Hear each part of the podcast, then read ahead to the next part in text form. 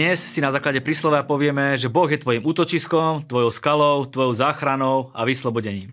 Z Markovho Evanília sa pozrieme na to, ako Ježiš reagoval na skutky štedrosti a z knihy Leviticus e, si poukážeme na to, čo museli v starej zmluve ľudia urobiť, aby im boli odpustené hriechy a aký je to rozdiel oproti dnešnej dobe.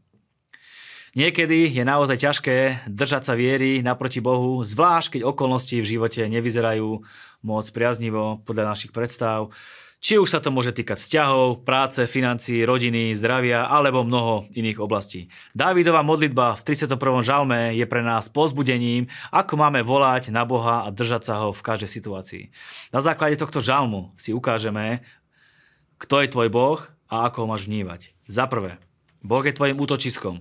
Hospodin, k tebe som sa utiekal. Iný preklad hovorí, pane, v teba dúfam.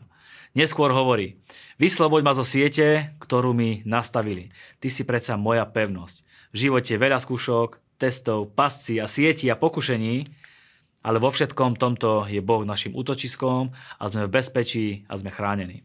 Za druhé, Boh je našou skalou. Buď mi opevnenou skalou, pevnosťou mojej spásy. Veď ty si moja skala, moja pevnosť, pre svoje meno ma veď a sprevádzaj. Môžeš poznávať Božie vodcovstvo a jeho vedenie prostredníctvom jeho ducha. On je tvojim bezpečím, s ktorým môžeš vždy počítať a môžeš sa na neho spoľahnúť. Za tretie, on je tvojou záchranou a vyslobodením. Môžeš mu povedať ako Dávid, naklonkume svoje ucho. Čím skôr ma zachráň. Zhliadol si na moju biedu, vedel si o mne, keď som bol v duševnej tiesni. Môžeš sa dostať do akéhokoľvek stavu. Boh o tebe vie a vyslobodí ťa. Nevydal si ma do ruky nepriateľa, postavil si mi nohy na voľné priestranstvo. Príjmi tú absolútnu ochranu a vyslobodenie, ktoré máš v Bohu a On postaví tvoje nohy na šíre a voľné priestranstvo. V Markovom evaníliu sme čítali niekoľko príbehov. Začali sme tým, ako nás Ježiš pozbudzuje, aby sme nespali, ale aby sme bdeli a boli stále v pozore, pretože nevieme, kedy príde pán. Žijeme svoj život tak, aby sme boli stále pripravení, aby sme kedykoľvek vedeli vydať svedectvo o pánovi, aby sme kedykoľvek vedeli poslúžiť ľuďom, ale hlavne, aby sme boli v takom stave, že keď príde pán, aby nás zobral so sebou.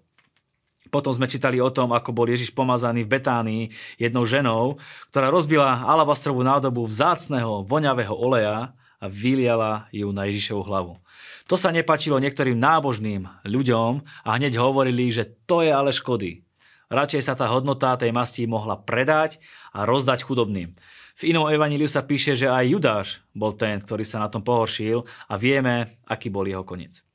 Vždy, keď sa niekde prejavuje štedrosť a dávanie, Niektorí ľudia znervoznejú.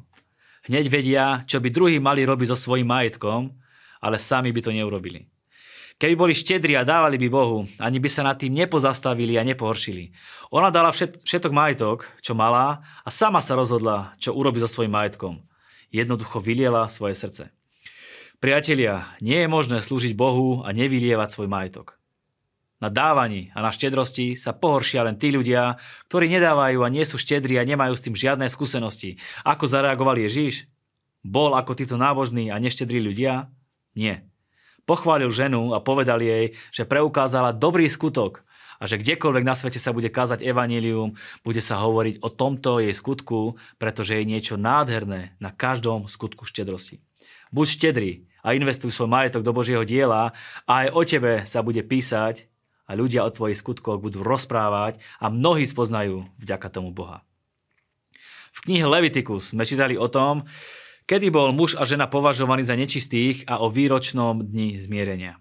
Nariadenia o nečistote muža a ženy nám znejú trochu cudzo v našich dnešných moderných ušiach.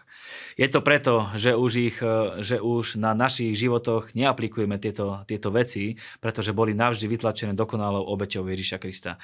Čítali sme si aj o výročnom dni zmierenia. V tejto obeti takisto vidíme dokonalú podobnosť obeťou Ježiša na kríži. Pozrime sa na to. Áron položí obe ruky na, živého, na hlavu živého capa, vyzná nad ním všetky viny Izraelitov, všetky ich priestupky a všetky ich hriechy a uvalí ich na hlavu capa. Odovzdá ich mužovi, ktorý ho má vyhnať na púšť. Cap na sebe odnesie všetky ich viny do odľahlého kraja. Potom capa nechá na púšti. Kňaz musel položiť obidve ruky na zviera, Tým sa hriech preniesol na to konkrétne zviera a následne ho vyhnali preč od ľudí. Dnes najvyšší kňaz Ježiš Kristus zobral naše hriechy, tvoj aj môj hriech, boli položené na Ježiša a tak sme úplne čistí a ospravedlnení a nepotrebujeme žiadneho iného človeka, aby nám bolo odpustené. Fantastická zámena na kríži, vďaka ktorej môžeš prostredníctvom Ježiša prichádzať do svetine svetých každý jeden deň. Pretože pri Ježišovej obeti sa chrámová opona, ktorá oddeľovala svetiňu od svetine svetých, roztrhla a môžeš smelo prichádzať pred trón milosti a môžeš si byť istý, že budeš prijatý. V akékoľvek situácii a každý deň maj na pamäti, že Boh je tvojim útočiskom, tvojou skalou, tvojou záchranou a tvojim vyslobodením. Vždy sa na Neho obráť a spoliehaj sa na Neho, On je s tebou, s ním prejdeš každý deň a každou okolnosťou ako víťaz, lebo Jeho dokonalou obeťou si absolútne očistený a Boh ťa vidí ako čistého a svetého človeka. Ďakujeme za vašu priazeň a za vašu podporu.